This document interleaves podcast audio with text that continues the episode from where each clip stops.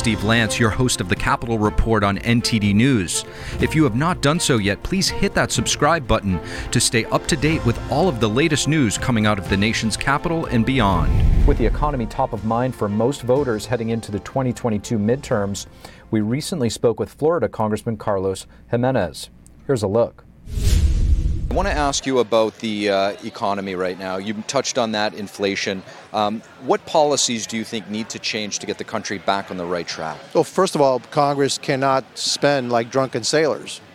And actually, we're giving drunken sailors a good reputation. I mean, Congress is spending that much money.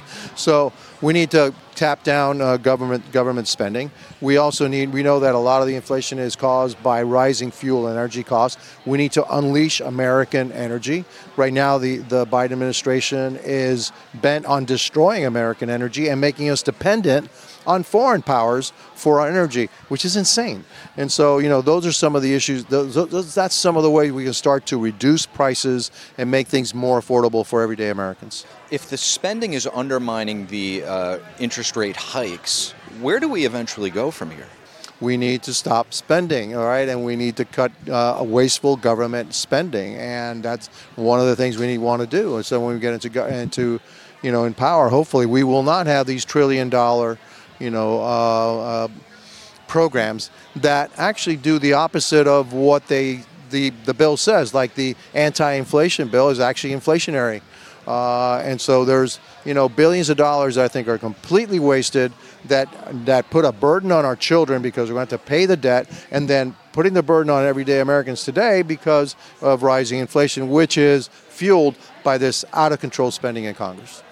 Congressman, one of the uh, important topics that you mentioned is immigration. Um, there, there, I can't think of a better person to talk about about this issue. Right now, you represent uh, a lot of folks that are coming here from Cuba, Venezuela. Um, you also uh, have a personal story when it comes to immigration.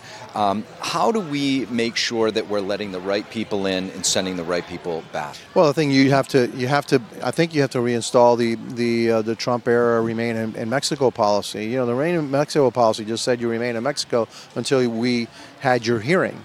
And then those folks that have a legitimate claim to get into the United States are allowed into the United States.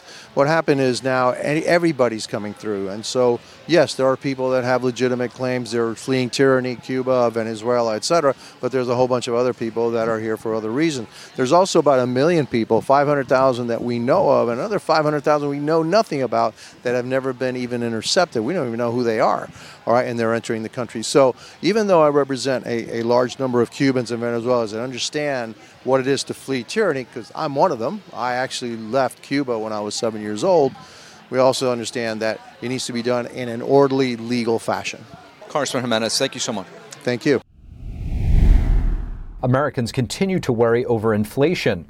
This, according to a recently released survey. The survey from Bank of America shows that 71% of U.S. workers say their salaries and wages are not keeping pace with living costs. That's up from 58% in February. The data was gathered in July and is based on Americans who have 401k plans. Only 44% of those surveyed said that they feel well off financially. That's the lowest that level has been in five years. Another recent report by the Heritage Foundation shows that most working Americans have become more poor under the Biden administration.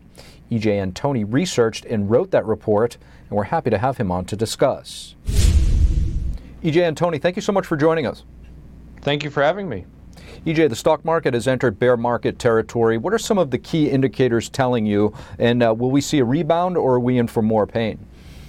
Well, one of the big indicators that a lot of people are finally looking at, but has been baked into the cake for months, is that new orders for businesses are declining. And one of the few things that is sustaining business right now is the fact that there is still a backlog of orders from the pandemic. In other words, product and services that were unavailable during the pandemic are still being sold today. And so, as soon as those orders run out, those unfilled orders, we're not going to have enough new orders left to sustain current levels of output and current levels of employment. And that means recession and it means layoffs and it means unemployment. Really fascinating point, EJ. Um, you, you recently published a report saying that working Americans are $4,200 poorer today than when uh, Biden first took office. Tell us how you arrived at that figure. Well, about $3,000 of that is just from inflation alone. In other words, prices have gone up so much faster than earnings that it is as if someone took $3,000 out of the annual earnings of the average worker. But on top of that, now because interest rates are rising, that means borrowing costs are going up. That means balances on credit cards are going to have higher monthly fees, higher monthly interest charges. If you have an adjustable rate mortgage, the interest rate is going up and so is your monthly payment. And everything, whether it's borrowing on a student loan or an auto loan, all of those interest charges are now higher today than they were when Biden took office. In the case of mortgage rates, the rates have doubled over that time, which has led to mortgage monthly payments almost doubling. And so that contributes another $1,200 to that $4,200 effect. So if you're the average American, it is as if you are $4,200 poorer today than in January of 21.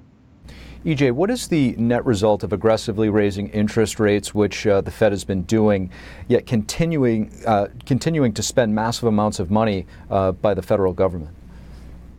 Well, unfortunately, if the federal government would stop spending and borrowing so much money, the Fed would not have to raise rates so aggressively in order to get inflation under control. But given the fact that Congress and the president are really have essentially no self-control whatsoever when it comes to spending, the result of that is the only way the Fed can get inflation under control is to hike rates hard and fast. It's exactly what they've been doing over the last 3 meetings, although it's actually probably not even enough. Rates need to continue going up, and unfortunately, that is going to mean, in the short term at least, recession the goalposts seem to be moved everywhere we look. It used to be such that two quarters of uh, negative, two consecutive quarters of negative growth was considered a recession, yet many have been reluctant to say we're actually there.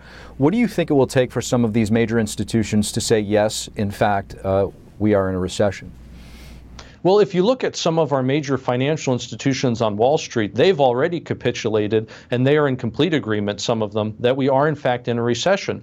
But in terms of from the administration and other officials here in Washington, I mean, these are the same people who, in their new Orwellian doublespeak, have tried to change what the definition of a vaccine is, what a woman is.